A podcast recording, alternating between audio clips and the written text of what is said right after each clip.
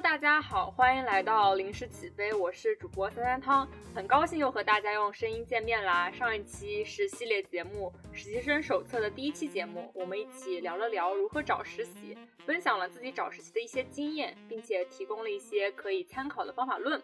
那经过主播在各种平台的宣发之后呢，《实习生手册》的第一期节目赢得了前所未有的两百多个播放量，在这里呢。首先感谢一下参与节目录制的嘉宾小可和周周，同时也非常感谢耐心收听本节目的听众们。我真诚的希望《实习生手册》系列节目可以为苦于实习的朋友们带来有益的帮助。本期节目呢是《实习生手册》系列节目的第二期。上一次我们聊了聊如何找实习，那这周呢我们再聊一聊进了实习单位之后的事情。在正式实习之后，除了勤奋的打工，还有一件事情。是有必要的，那就是和同事们进行一些 social 环节。实习呢，是我们打开职场道路的第一步，我们总会希望在实习中认识到更多的人，因此一些 social 的环节是必不可少的。所以本期节目，我们就来谈谈如何和同事们 social。当然了，我们绝对不是要鼓吹大家拼命和同事们打好关系，强迫性的让大家去和同事们交朋友，而是希望身为实习生的我们，可以以适合自己的方式与同事们相处。从而更好、更快的融入团队，收获更多。在本期节目开场之前，我们还是先请嘉宾们做一个自我介绍。先有请本期节目的新嘉宾赛琳娜。大家好，呃，你们可以叫我赛琳娜。然后这个很明显是我英文名字折射出来的一个绰号，因为上海话赛琳娜、赛琳娜叫多了，大家就喜欢叫我赛琳娜。然后我。的实习经历还算是比较丰富的。我从大一下就是就开始我们的实习了，一开始是在广播电视台实习，是专门的一个新开的一个新媒体项目。然后接下来分别在个人的艺术工作室、嗯，房地产行业、agency 行业，还有我们五百强的消费品行业，还有我们的互联网行业都有过实习经历。主要的岗位自己是比较偏 planner 还有 event 的。嗯，之前也做过一些 EC 和 CRM 的东西，呃，然后莫名其妙保研了之后，现在是啊在做一些 freelancer 还有 event 的一些工作。嗯嗯，好的好的。呃，赛琳娜呢是我们专业里面知名的实习达人，大家如果听刚才她自己的自我介绍，就会发现她的实习经历真的非常丰富，而且她经常会让我感觉到她已经和老板成为了亲密无间的好伙伴。所以本期节目就让我们期待一下她的分享吧。然后我们请周周再来做一下自我介绍吧。呃哈喽，大家好，我是周周，这是我第二次来到嗯汤汤的临时起飞了。上次已经做过自我介绍，我就简单说一下。呃，我是有过三段的实习经历，然后在某互联网大厂刚刚上周五刚刚离职，现在属于一个无业游民的状态。然后我是节目主持人汤汤，然后我是先后任职于一个。也不算任职吧，先后在一个互联网大厂的线上实习项目里面，后来在世界一百强的企业传播部，然后一个国际独立的 agency，以及现在在一家豪华车企的品牌与市场部工作。那么以上就是我们一些简短的自我介绍啦，然后我们接下来就进入正题吧。首先就是想问问大家，觉得自己算是一个。会和同事们 social 的人吗？比如说，大家跟老板的关系是怎么样的？或者说，你跟其他实习的小伙伴，你们的关系是怎么样的？可以从和同事们聊天的频率啊、聊天内容啊，然后你可能会跟他们有一些插科打诨的行为啊，从这些方面来聊一聊，觉得自己算不算一个会和同事们进行 social 的人？我们还是请赛琳娜先说吧。嗯，好的。会不会和同事 social？这是个比较。呃，比较难回答问题，因为啊，人是社会性动物，肯定是会 social 的。我是觉得我是一个比较乐于去 social 的人，但是怎么和同事去 social，嗯，我的一个行为方式也是发生了很多改变的，包括和我的。呃，是实习生的伙伴还是正职的伙伴也会有不一样。当然，到后面随着自己的能力的提升，嗯，自己和正式员工的差距越来越短，包括是有一些转正实习之类的不一样的经历之后，social 的方式也会发生进一步的改变。我一开始的 social，嗯，就是跟同学之间 social 一样，因为我一开始实习经历，大家有很多实习生，一个 team 有二十个实习生，所以大家每天都跟上课下课是一样的。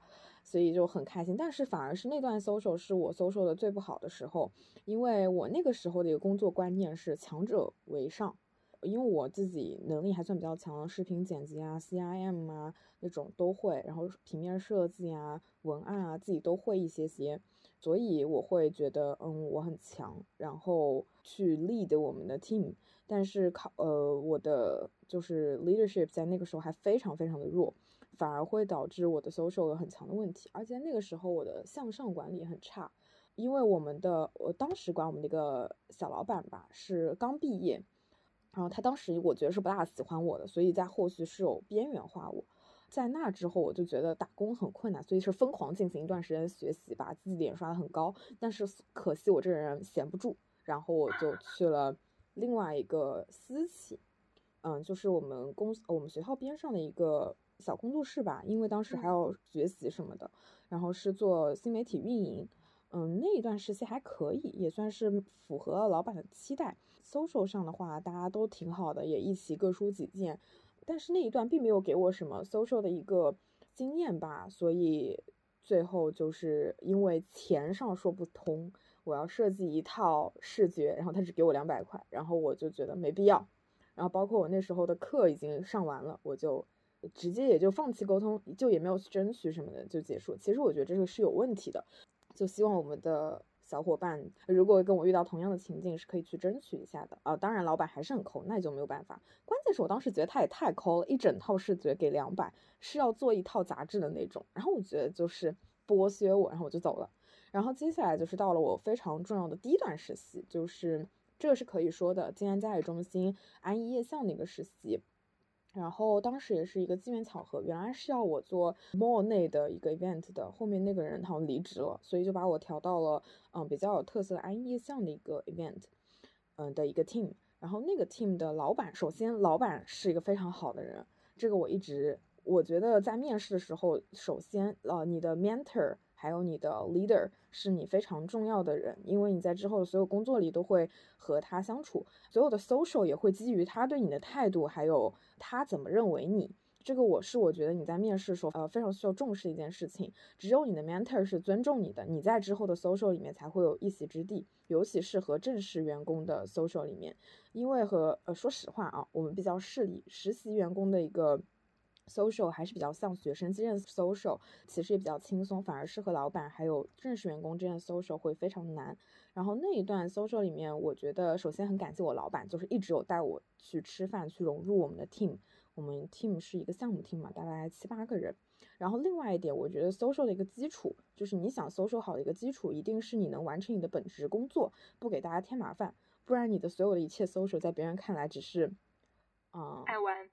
嗯，对，爱玩，然后就会觉得你是一个很会的人，但是工作有能力又很弱，只会觉得你是想拉关系，所以我觉得是没有意义的一件事情。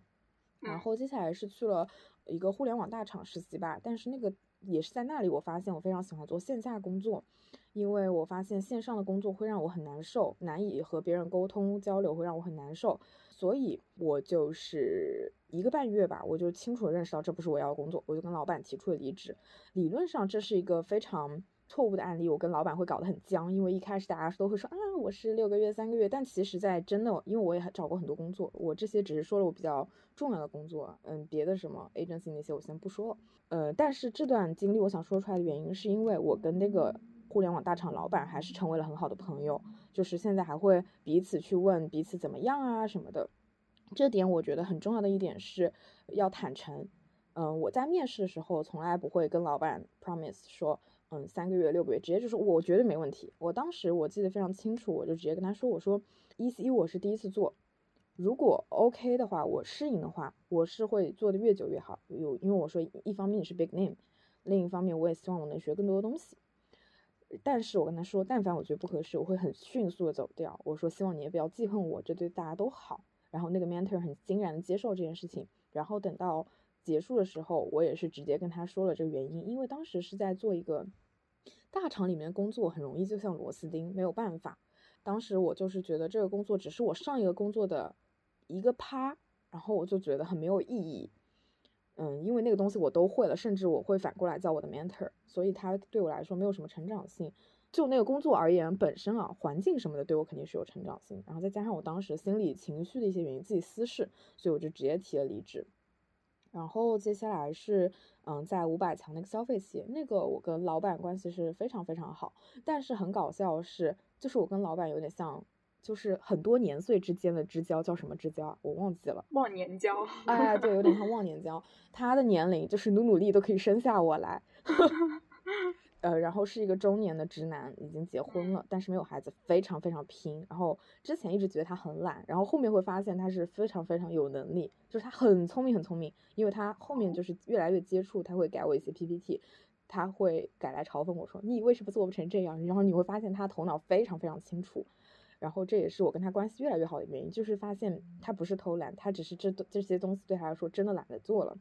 所以，但是在一开始，说实话，我跟我这个老板关系。只能说是不冷不热，因为一方面外企它是很 free 的一个工作环境，他不大会一直看着你的，他只会把工作丢给你叫你完成。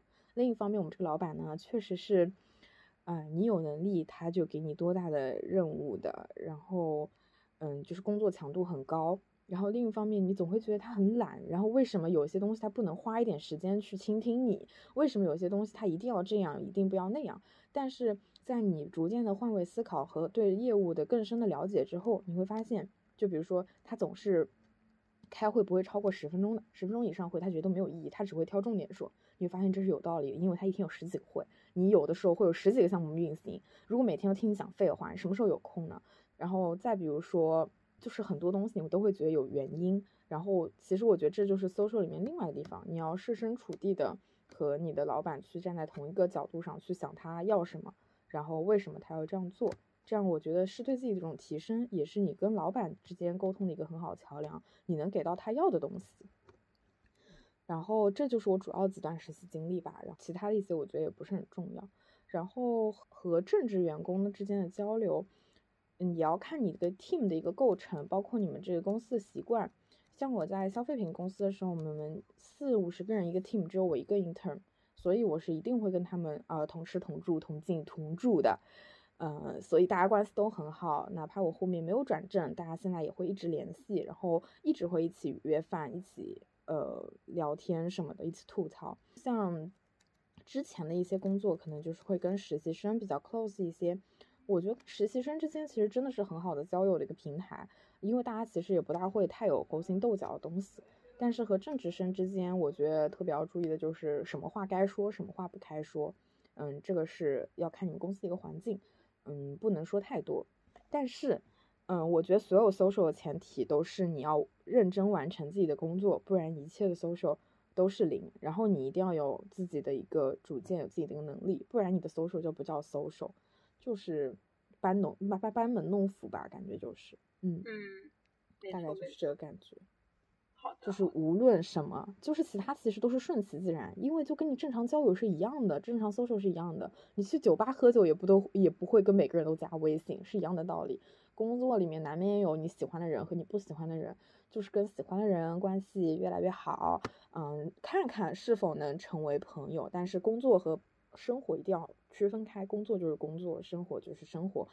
然后，嗯，不喜欢的人嘛，你就工作上不要被他找错子就行了。然后尽量能够很好的去协作，因为其实生活之外，你别跟他聊天，跟你也没什么关系。没有错，没有错。反正我的话，我基本上是。就算在工作场合，比如说吃午饭的时候聊再多生活类的话题，但是只要一下班之后，就绝对不会对自己的生活、对他的生活做出一些点评之类的。嗯，所以就是看 有多 close，因为 close friends 本来就很少，基本上你最好的朋友也就是一年半年吃顿饭，就是离开工作之后，这是很现实的一件事情。但是我也确实是有在工作里面招到两个。很 close 很 close 的 friends，就是会每天发信息，就是离职后还会每天，就是一周会联系，嗯，一周会持续发信息三到四天以上这种，甚至天天，就是好闺蜜了已经变成。嗯，所以我觉得就是很积极的去 social，然后如果你但凡吃过那个人的闭门羹，或者被那个人搞过了，你就不要去管他了，你就离他远点，然后再去积极跟下一个人 social，因为就跟交朋友一样，我本身是一个很爱交朋友的人。嗯，好的。其实你的分享概括下来的话，就是大家一定要认清楚一件事情，就是所有的 social 都是基于你的本职工作已经很好的完成了，那剩下的都是一些我们自然而然跟其他人发生的事情。如果你喜欢跟他们交朋友，那我们就去更多的靠近一些。那你觉得这个人可能我不太喜欢，就那就只是停留在表面之交上面，然后保持那种社交礼仪性的友好就 OK 了。对，遵从本心，在完成工作的情况下，遵从本心的去 social 就行了。嗯，因为一开始总归是怯场的。我我就我这么社牛的人，大家都呃就是熟悉我的人都知道，基本上是属于在那个操场中间可以大喊大叫跳舞的人。在新到一个公司，哪怕是新入职之前，我都会怯场，我都会去思考，嗯，里面会不会有我好朋友，会不会相处不好？但这很正常，就是习惯之后，你就按照自己的习惯去交友就行。好的，好的。那我们问问周周有什么想要补充的吗？我感觉我会不会 social 的话，要和其他人相关。就我也是这样，感觉大部分人都是这样的。我下面说一个公司的名字，麻烦把我逼掉。嗯，我之前我之前在，因为我的 mentor 是那种上上班下班分得很清楚的人，所以我当时才没有交到任何一个。当时我们组。甚至说，比如说我们两个工位挨着，但我们两个不是一个 mentor，就很少说话，基本无交流。感觉我们整个那一层办公楼就都是我们公司的一部分组在那儿嘛，就都是这种状态。然后，所以我我觉得可能是行业原因。我觉得互联网公司就是很少交流。你有没有感觉？我刚刚也说了，然后我就觉得很难受。这可能我就是社牛。还好吧。然后我上段实习在腾讯的话，还交到了很多。很好的朋友，当时呃，因为我的 mentor 特别好，但我感觉其实大家 social 的话，肯定是有一个底层的目的在的。比如说我们出去吃饭，中午比如说大家不吃食堂了，要出去吃，目的可能是需要我我们这个组可能大家要聊一点，比如说公司的什么事儿，比如说呃，我离职之前 mentor 请我吃饭，因为我之前线上比较多，然后这也是我一个比较后悔的事情。其实应该在这提醒各位。那个听众朋友们，其实能线下的话，还是要线下。线下的话，会得到更多行业的信息也好，还是说你自己的成长，包括可能你的 mentor 顺手教你一些比较实用的东西，还是线下比较好。说跑题了，没事没事，拉回来，拉回来，拉回来。然后去吃饭，可能就会跟我讲一些，比如说二二年又裁员了，然后比如说。看几个公司的年报，然后我们会发现，其实哪个公司比较好一些，哪个不好一些。然后又说一些，比如说他之前在其他的公司，就大家熟知的几个什么互联网比较巨头的公司，在那些公司里做，每个氛围怎么怎么样。其实大家如果想 social 的话，其实你要想，你以什么话题为切入，比如说。说你的 mentor 跟你聊天的时候，你在哪里可以接得上？其实 social 的话，不仅仅是你要从你的 mentor 或者是其他的小伙伴那里得到一些你想要的信息，你也要输出呀。他给你一个信息，说哪个公司怎么怎么怎么样，然后比如说我的 mentor 会教我什么时候离职交社保比较好这一些问题，你然后你也要反向输出一些，比如说呃提一些问题，或者是说出一些你知道的一些东西，就不要让他干巴巴的讲，这样的话 social 可能就。可能就很快的就断掉了，变成他一个人讲，然后渐渐的就沉默。好的，好的。其实大家有提到一个问题啊，就是，啊，算了，我先讲一下我吧，我自己也不能跑题。对，因为我自己感觉我的话，其实我是那种擅长跟实习生朋友 social，但是我也是不太擅长那种向上管理的人。对，就实习生朋友的话，我可能在一第一天之间，我看到他，我就会主动跟他去打招呼，然后说，哎，你什么时候来的呀？然后你主要负责什么部门呀？然后就开始聊一些学校，因为这些话题都。你们很贴近，然后你就可以从这种很贴近的话题去聊你们一些生活，包括如果这个实习生比你先来的话，你就可以通过他知道一些关于公司内部架构啊，然后职责分配的一些内容，然后他也会带你认识部门的一些正职员工。但是向上管理这个方面的话，我是真的要看带我的人是怎么样的。一般带我的人跟我年龄差不大的话，我就会混的比较熟悉。我在那个企业传播部的实习，带我的两个姐姐。都是九七年的，然后正好我姐姐还跟我喜欢同一个艺术家，然后我们就聊得很开。然后现在带我的姐姐是九六年的，我们也会经常聊一些生活类的话题。但是其实我的老板，我老板本身已经快四十岁了，包括我们有一些同事叔叔也已经四十几岁了。我就 同事叔叔，对呀，同事哥哥了。我会叫他说同事叔。我的同事就没有哦。今年新招了一个跟我同龄的，就是我上一份工作，然后之前的我所有同事全都是三十加，没有一个跟我同龄，就是个个都可以算是忘年交。其实还好，就是我见到一些三十几岁，就三，特别是三十五岁往上的同事，他们会消解掉我一些对于那些职场刻板的三十五岁魔咒的焦虑的问题。我个人是挺愿意在职场上看到一些三十五岁以上的人，而且他们经验非常丰富，就是能看到一个行业它到底是怎么发展起来的。特别是在甲方的人，他们很多都是在乙方待了好多年，然后跳过来，真的经验很丰富。对，真的经验很丰富。像我啊，就是我接触不一样的人，一些是就是从乙方做到 ADD。然后跳过来的人，他们是非常有 creative 的，就是 creative 会非常强，然后会很很多新鲜的观点。然后他通常会管理的 brand 也会更年轻。然后像嗯，有一些老板，他就是在在甲方吧做了，在同一个公司做了十四年的老板，我也见过。就是这种老板，他对于公司之内的架构。对于政治，就是办公室政治，对于整个这个行业，就是该行业的发展的了解是非常非常强的，就是他会整个一以贯之，像历史一样给你 叙述。那我我我多问一句，大家觉得就是跟年轻的人打交道和那种稍微年长的人打交道会有什么不一样吗？就比如说，可能跟年轻人就会聊一些更。年轻的话题，什么明星八卦呀，怎么怎么样？然后更年长的人反而就会谈一些公司类的话题。我不会，我主要是看，就是兴趣爱好。像我跟我之前的 mentor，我们都打明日方舟，都玩原神，然后就总会聊游戏。虽然我们两个其实还差了，我们两个差了六七岁。然后，呃，我之前在之前的一个 mentor，虽然我们两个。年龄差的不是很多，我们两个就差就差三岁，但是跟他可能没有没有一些共同话题爱好，然后嗯，可能聊的就不太多，还是就还是要看嗯大家的兴兴趣，然后包括对一些事情的观点。呃，我有遇到过，就是跟同事可能对于某个社会事件观点冲突，然后。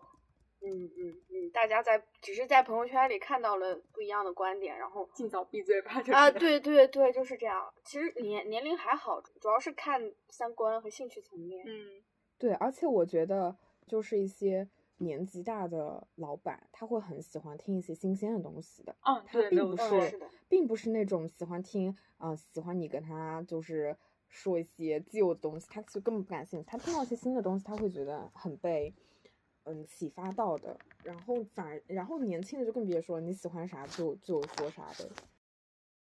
呃，也有可能是我行业的原因，我行业都是创意、创意和市场，大家感觉比我年轻。我告诉你，我晚上下班去艾灸、去刮痧，我的同事他们要去蹦迪，他们三十六岁的人去路冲，我都怕他们摔断。妈呀，好怕他们摔断。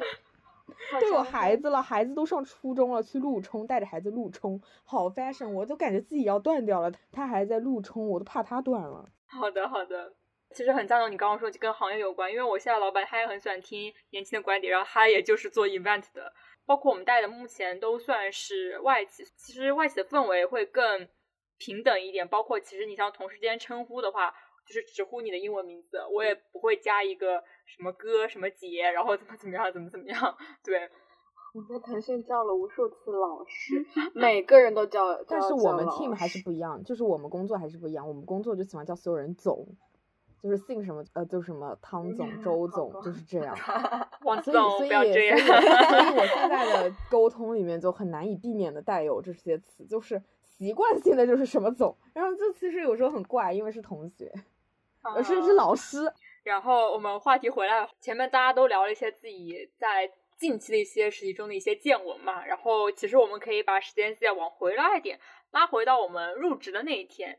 想问大家，一般在入职的那一天都是怎么在一个比较短的时间内认识同事们的？因为其实以我来做分享的话，我第一次待的那个组，他们的氛围很好，他就会直接会有实习生进入部门的第一个月的最后一个星期。就是有一个大的 department meeting，然后就让你在上面做入职自我介绍，然后不是那种一分钟、两分钟介绍，是你真的要放个 PPT 上去，然后说我是某某某大学，我的天呐，我爱好什么，大家可以跟我玩什么，怎么怎么样，怎么样，把自己当成一个产品去说吗？不是不是，就是你可以跟他们各种开玩笑，就可以开开玩笑。对，像我自己做那个 PPT，我是介绍了什么？哎呀，我业余里面当时还喜欢打游戏啊，什么二次元啊，什么巴拉巴拉吧。后来我们入职一个实习生，他甚至是在那个入职自我介绍那个放了一张表情包，表情包上一段日文。大家问他说这个日文是什么意思？他说好他妈烦的工作，就是很搞笑，大家都笑了啊，大家都不喜欢工作嘛。当然那是因为整个部门的氛围比较好，而且那个那段实习就是大家都很和善，然后经常会。因为我进入那段实习的时候，正是在年末，然后年末大家会有个大的团建活动，包括大家一起去吃饭，然后去什么打保龄球啊，然后怎么怎么样啊，然后大家就会在这个场合里面谈一些自己生活方面的内容，或者集中于某项运动，不会谈工作。然后其实像这种场合，它就会很快速利于你去认清哪个同事是哪个同事。呃，当然这是团建场合了，不过我自己发现，如果你真的要快速认识同事们的话，就是。跟各个同事交接一些工作，真的就是如果你你们你们你们 team 办办个什么活动，然后你突然要对接很多人，你就会发现啊，这个同事是他，然后脸突然对上了。我来告诉大家，我是因为我在那个消费品公司做了差差不多有九个月嘛，你知道我是怎么认识大家吗？因为我做了一个晚会。然后那个晚会是疫情期间的晚会，就所有人都会准备一个节目，就是 team 里所有人，因为是我们 brand 主主持的一个晚会嘛，然后是个线上晚会，然后我就在那个项目上认识了所有人，然后让所有人知道我是一个很不靠谱的人。然后在平时的一个快速认识的话，我觉得一方面也会依赖 mentor 啊，我一开始还很害羞的时候，嗯，就会比较依赖 mentor，然后等到后面可能自己做 event 做市场做习惯了，自己其实就是个很外向的人，我已经习惯一到一个 department。就直接自信介绍自己，然后说一些屁话。但是我需要提醒大家是，嗯，不同行业的市场部的人的习性也是不一样的。我感觉相对来说，运动品牌的市场部的人就会害羞一些，然后他们并不是那么接受你一见面就给他那么多笑话或者开玩笑的。但是相对来说，呃，美妆和嗯食品行业还是蛮 open 的。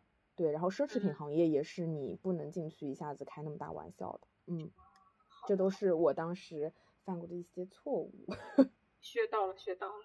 对他们会很讲究，嗯，奢侈品行业会很讲究，然后运动行业也要看他的职责所在，相对来说他们会内向一些。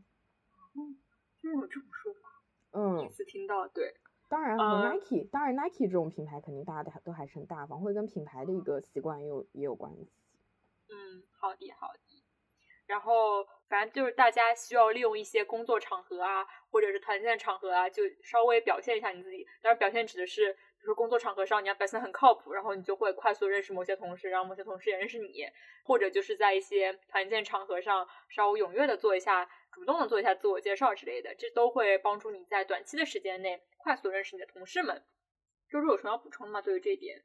嗯，我感觉我刚刚其实已经说过了，就是从兴趣去切入嘛。像我入职的话，其实大家都会分享一下，比如说我爱玩什么游戏，或者说我喜欢哪个明星。因为我追星比较少，可能就跟大家分享一下，呃，我喜欢打什么游戏，平常爱干嘛。然后大家会发现，哎，我们两个都是原 P，然后就聊到聊到一起去了。然后我们两个都打明日方舟，然后就聊到一起去。其实这样，其实这个话题本身的。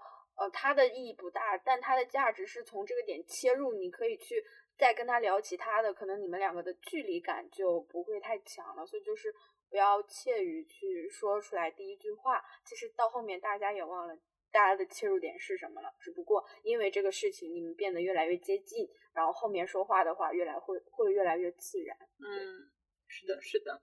其实我讲到这一点很有利于就是一些社恐的朋友们，因为我感觉到。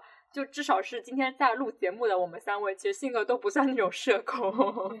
其实我们并没有真正的设身处地的从真实社恐的那个角度给出大家一些特别切身的一些经验吧。但是我觉得我们提供的一些方法，大家是可以稍微参考。比如说我们刚刚说到回到入职那天，就是因为入职那天大家都是要面对一个全新的环境，会相对来说比较拘谨一点。就是如果大家是个社恐的话，有没有给到社恐一些迈出 social 第一步的那些小建议？我有，请讲。我朋友告诉我的，嗯，把自己当个屁放了。他说把自己当个什么狼？把自己当个屁放了，真的不要太把自己当回事儿。因为前几天我有经历一个事情，就是我去入职第一天，感觉不太合适，想走，但我一直不好意思跟呃 HR 和我的馒头去讲。我的朋友说：“你你就把自己当个屁。”但其实这句话，即使你不走的话，也很就也很适用。比如说你还在这家公司继续做的话，然后你一直不敢说话，那其实大家也不会注意到你。但你如果你即使做了一个比较怪异的举动，你觉得自己很丢脸，然后我的天呐，就是社死，生活不下去了，但也没有关系，大家不会记得你这个第一步是有多么的。有多么的傻，有多么的，就是不正常，像个疯子一样，大家不会的。但你让大家看见了，然后可能以后还是回到我刚刚说的那句话，你们相处就会自然了。这个第一步，只要你迈出去的，你不要觉得啊，我要整理仪容仪表，我要准备一个发言稿，然后去跟大家 say hi，不不会这样的。你把自己不要想的太重要，对这个还是我感觉还是有点用的。我我是那种，就是一开始在 social 上，就是先见面的时候会很有礼貌，因为我觉得我的主动是一种礼貌嘛，毕竟我算是后辈，无论是我是 intern 还是作为我是后来者，我都是后辈，所以我都会去主动去打这个招呼。但是在这个招呼之后，就是我并不会去刻意融入吧，我觉得就是做好自己的事情，然后等大家会发现你的一些有趣，就是大家聊天的时候你参与一下，我不大会去挑话头。然后包括吃午饭的话，我是一个比较习惯孤独的人，我也会一个人 吃的。我也喜欢自己吃饭。嗯，那那我呃，就是我认识很多人是一定要跟别人吃的，然后我会一个人吃。然后等到等到后面大家习惯性会相互约了，那自然而然就相互约。我还是比较讲究那种自然而然。嗯，对，我觉得不要太刻意的拉关系，那样其实大家都不太舒服，是有点尴尬的。除非你有那种拉关系如沐春风般的感觉，那我觉得你可以。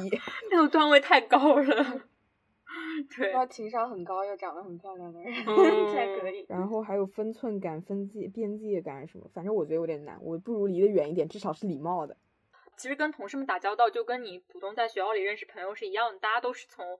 不熟到熟，就是一个你都不懂它是怎么发生的过程。反正你回过头的时候，你就会发现啊，我们熟了。但是我们这边强调的 social，可能就是说，你可以稍微动用一些小小的技巧，然后让你稍微更快融入这个团队。其实我这边要提供的建议就是说，大如果大家工位离得比较近的话，就是可以从每天早上一句早上好开始。我到工位，然后发现我的同事已经在，里面他说，哎，某某某早呀，然后之类的，然后他也会跟你说早呀，然后大家一来二去，可能就这么熟了。就是你不能让你们的话就从来没开始过，你至少要有一个开始，才有后面进一步的发展。是的，或者如果第一天真的很难开口的话，可以准备一包小零食或者是糖，然后在工位那里分一下给大家，然后说，对对对，我是我们一个正式员工，是一个 A A M 吧，然后他真的很有心，他给每个人都准备了一包小零食，然后那包零食其实第一天都没有空发，然后我们 team 是没有什么 team meeting 的，他就是那包零食发了一个半月吧。然后逐渐的把我们所有的 supporting 部门还有我们 team 给认识全了。他可能就比如说他一开始最认识的人是我，因为他老板跟我老板很熟。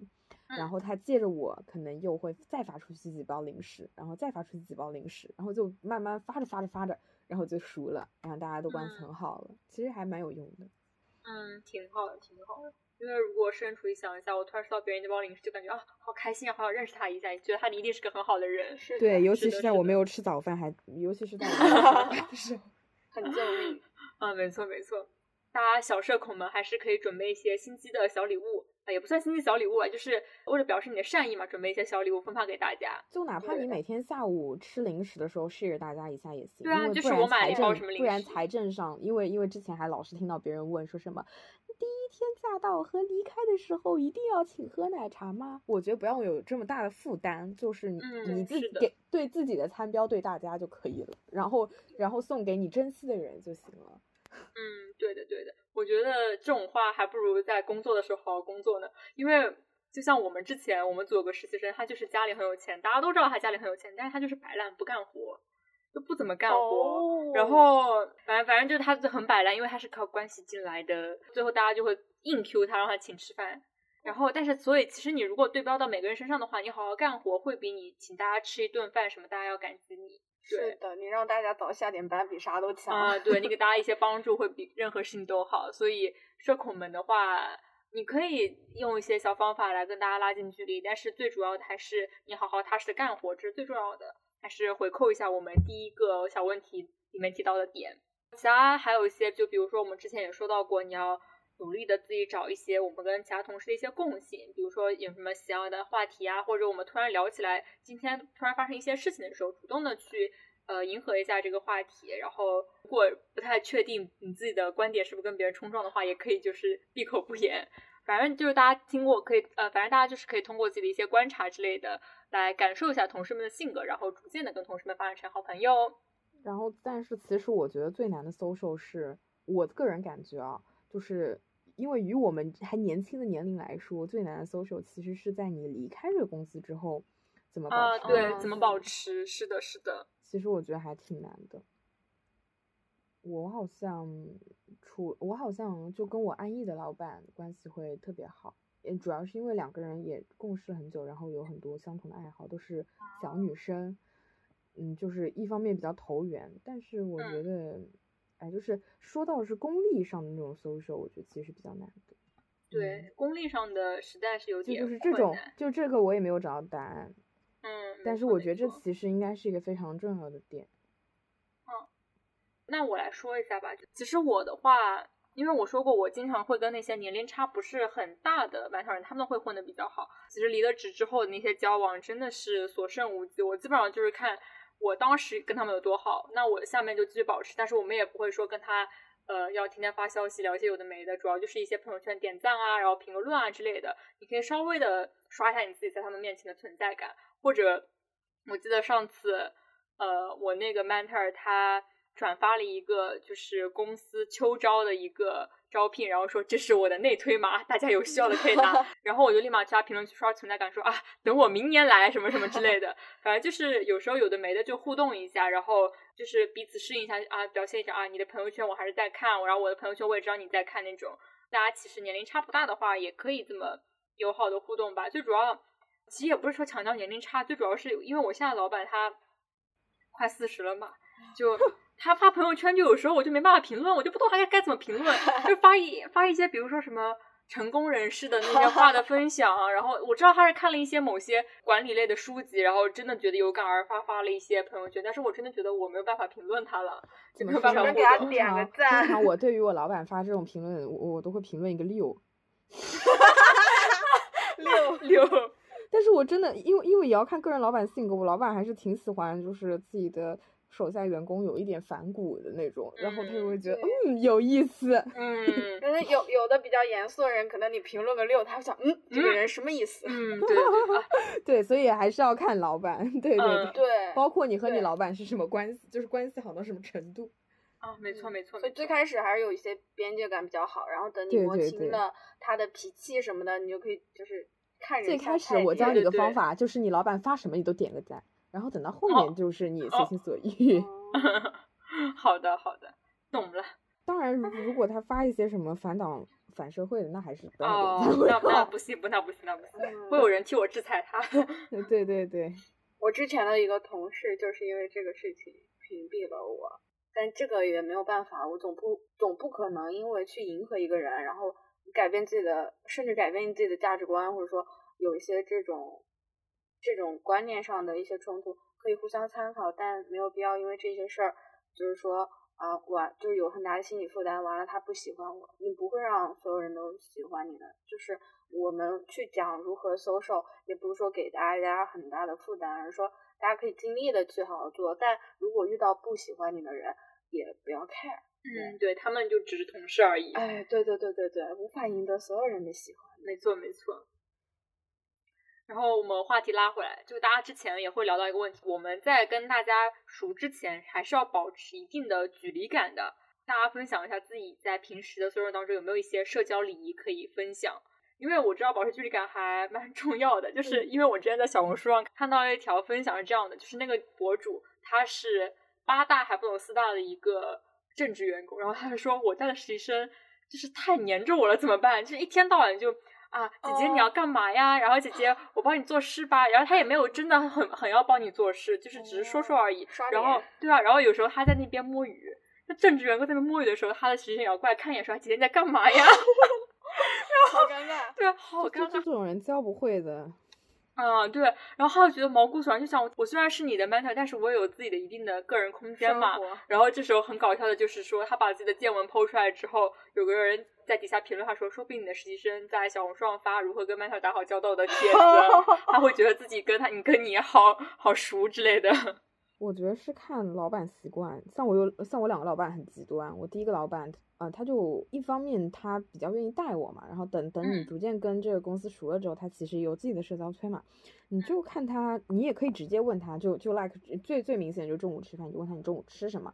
他比如说他跟你说跟别人约了，或者他准备点午餐怎么怎么样，然后你再根据你自己的啊准备回他一句，然后或者你问问他要不要一起吃之类，就直接问就行了。像我还有个老板，他就是非常非常讨厌别人问他的行程，就是你甚至连他今天来不来公司你都不会知道，然后他在哪里你也不能知道，他是否在开会你也不能知道，然后但凡哪怕你在外面跑项目，可能下午他要来视察，你原来想着要好好接待他一下，问问他什么时候到，也不可以的这种。然后对于这种态度，你就是啥都别问就行了，因为因为嗯，这叫什么到船头自然直，你就不用问了。他就是这个习惯，然后我觉得比较好的一个方式是，你可以问一下你前一任的 intern，你老板的一个习惯。我觉得这是呃，因为其实我觉得跟呃，这是我觉得跟老板之间，然后跟同事之间，我觉得就是你平时很讨厌别人对你做的事儿，你别做就行了，你也不用刻意去讨好他。有事儿你就平均上午问一次，呃，因为有些时候老板会不给你活儿嘛，你才会去想要找老板。我觉得你是上午问一次，下午问一次。下班前两小时问一次，然后下班前告知他我要走了就行。当然也看行业啊，像我们像像消费品行业基本上是要加班的，你就你就呃下班前问一下是否需要帮忙。如果是有些像呃有些公司它是不加班的，你就下班跟老板说我走了就行。也不要一直粘着人家。你想有个人在后面盯着你，毛骨悚然嘛？你想你在宿舍里面有个人，哎，像之前我还看过帖子，你在宿舍里总有人盯着你在做什么，这多吓人啊！你想想看。我还看到有些人说自己挂了床帘，就是他室友透过床帘看他在干嘛。有的人就是窥窥私欲很强，就是大家还是要控制一下自己的窥私欲。没错，没错。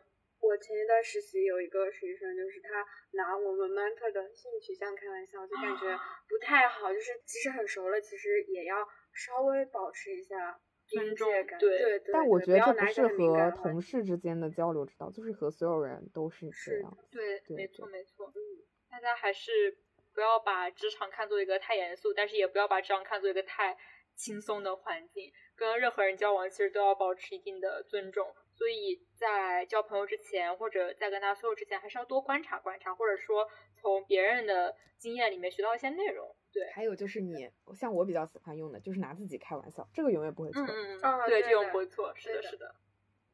嗯，幸好我这个人刚好有很多地方可以被开玩笑。好的，好的。呃，然后我们还谈到一个问题，就是说大家实习期结束了，会送同事们礼物吗？我感觉这一点是其实是非必要的。就像我第一份线下的实习，我真的很喜欢这个部门，我真的觉得大家帮助了我很多，然后给我一个非常舒适的成长环境，然后我就送了他们礼物。后面的话我就没有送，我就觉得其实也也就那样了，也没必要送，大家以后就在江湖上两不相见了这样子。这个事情大家是怎么看的呢？我的感觉，我基本上也一方面我我很赞同你的说法，就是我会看我跟这个 team 的关系，如果关系很好，就是会。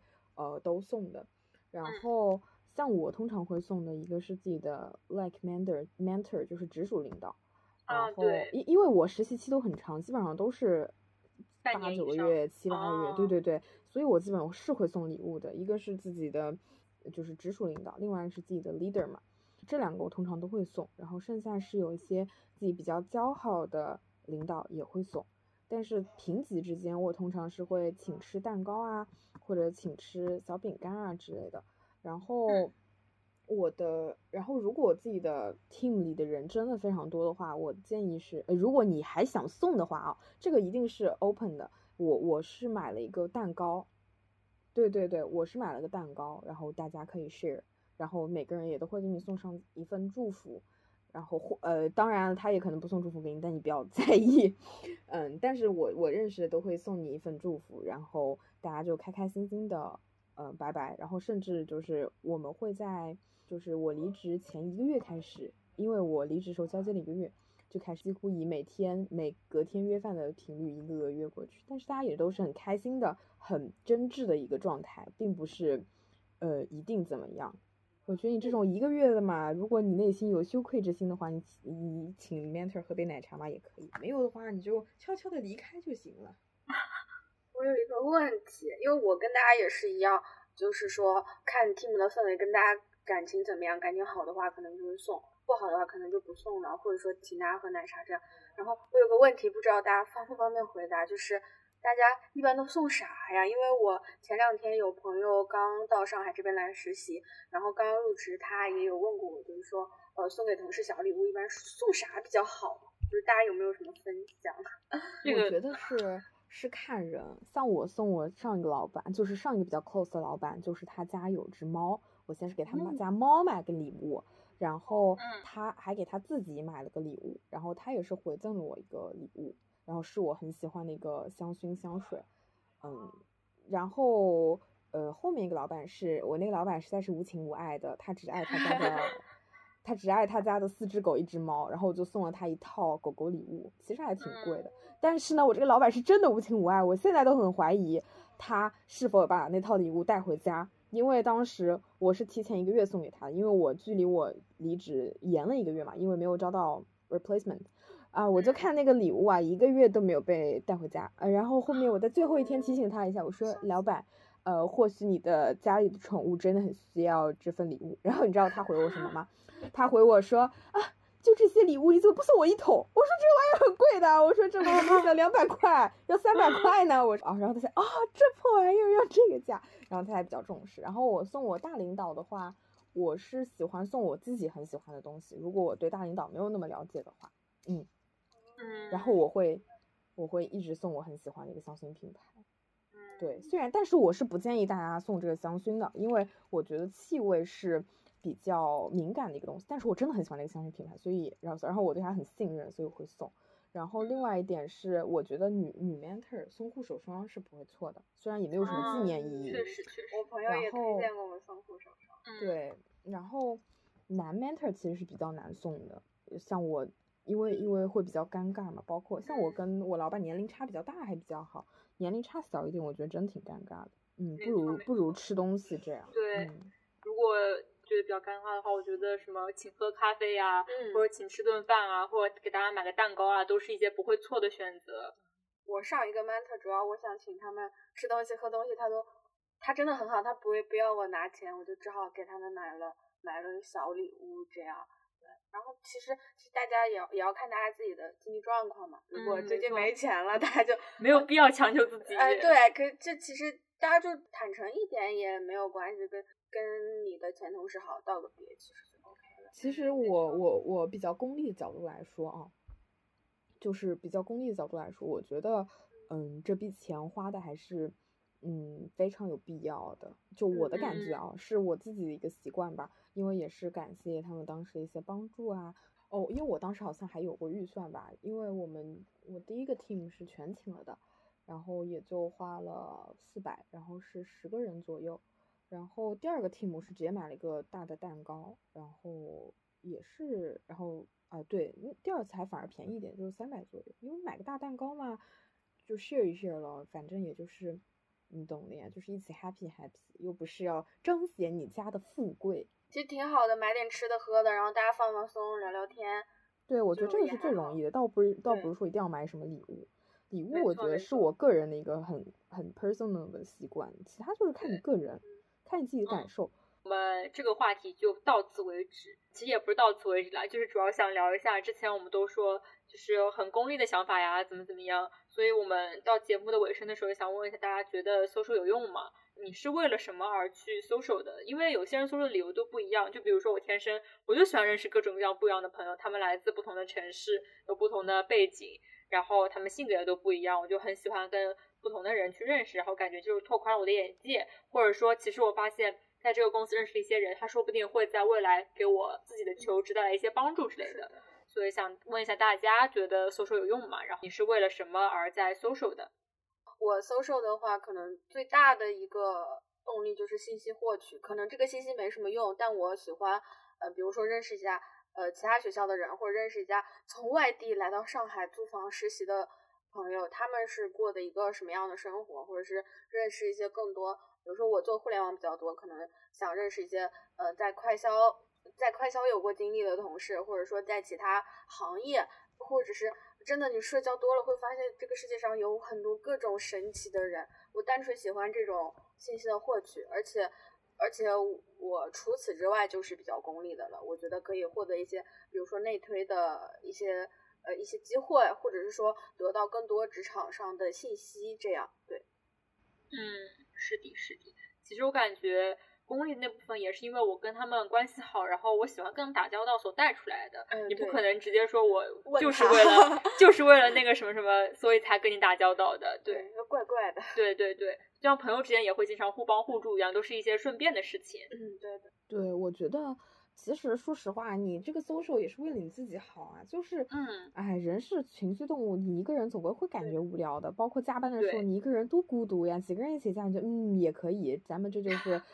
患君而不患寡啊，然后 引经据典，我马总 很现实嘛。我每天都在办公室里说这句话，我说看到大家都加班，我也就放心了。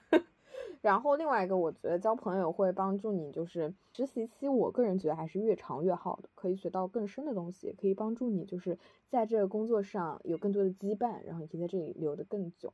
关于太功利的一些，我觉得。关系好了，他们自然会帮你的。因为像我当时没有确定保研的时候，我的所有的同事都在帮我关注秋招，因为他们肯定有前司嘛，前四他们会把前司秋招发给我，把什么的秋招发给我，看到什么机会发给我，然后都很 关。虽然我当时一直在嗯呃搞转正啊之类，但他们其实一直是很真心的在帮我。这里很由衷的谢谢他们，虽然我最终也没有用上，但是今年的。对今年的今年的这个招工作形势实在是差的一批，对，非常差。而且我现在觉得，而且我觉得人工智能真的很蠢，我一点都不觉得我能力不足以过任何一个快消品的，呃，就是那个简历，我我甚至有一些快消的简历都过不去，所以我觉得有时候就很蠢，有时候真的人工蠢的，就是他有时候会去，对他会看你的什么实习经历的段数。根本我就是一个工作做九个月，你就说我没有成长吗？我觉得要比很多两个月十几段的人成长要多得多吧。是的，没错，没错。会碰到更更核心的一些东西。哎，但是我觉得还是蛮讽刺。大家都想进大公司，但是大公司那套标准又不是真正能筛查出来你是不是靠谱。再再给求职小建议，就是如果你真的有很多 experience 的话，我觉得社招也是一个好的方式，因为社招。你不仅可以试试 executive 的岗，你还可以试一下 AM 这个级别的岗，对，因为而且甚至有可能你社招的时候跟哪些 SM 或者 AD 聊得好，你直接就被升升为 trainee 了，因为他们才是更能理解这个行业需要什么样的人，对他们会比嗯机器呃甚至我们呃更了解。好的，好的。我们话题先就先到这里为止，因为时间也不早了。那我们最后给节目收个尾，然后我们可以畅谈一些其他的八卦。就是大家还是给一些，比如说在觉得在职场上 social 困难的实习生伙伴们送上一些自己的建议或者想法吧。然后我这里就会觉得这个事情真的不要害怕，一切都是顺其自然的。然后你真心换真心就好了，你真诚对待大家。大家也会真诚的对待你，然后只要你在保证自己工作都比的完成的情况下，大家还是会很真诚的对待你的。然后如果你觉得我实在没办法接受，就是跟大家什么一起出去吃饭啊，我觉得很社恐啊，那也没关系，因为同事就是同事嘛，你不必跟他们真的混成朋友之类的。我的感觉就是，嗯，做自己，然后踏实务实，然后开心就好，实在不行就发个疯。嗯，好，嗯，其其实是的，有的时候。你进去，比如说在工作某个方面发个疯，其实不要觉得大家会怎么怎么看你，其实大家都会感同身受的，因为你遇到大大多数人就是都是打工人，即使你是，即使你面对你部门的老板，他也是个打工人，对他也要愁他自己的。自己的业绩，整个组的那个啥，然后建议的话，其实大家就参考刚刚说的，带一包，你就带一包小饼干，一个人分一个，然后跟大家说，嗨，我是今天新入职的实习生，你们好就好了。对，吃饼干。而且，对对对对，就是这样，就是这样的。嗯，你饿了吗？你吃早饭了吗？啊当然当然不要一下子问这么多，不然就没有边界感了。对 对。好，大概就这些吧，应该或许。好的，好的，嗯，那本期节目就到此结束了，希望大家能从我们的搜售经验之中得到一些有力的帮助，然后相关的方法论呢，我会尽量整理出来给大家的。那节目就到此为止啦，我们跟大家说一声拜拜吧，拜拜拜拜拜拜拜拜，拜拜，拜拜。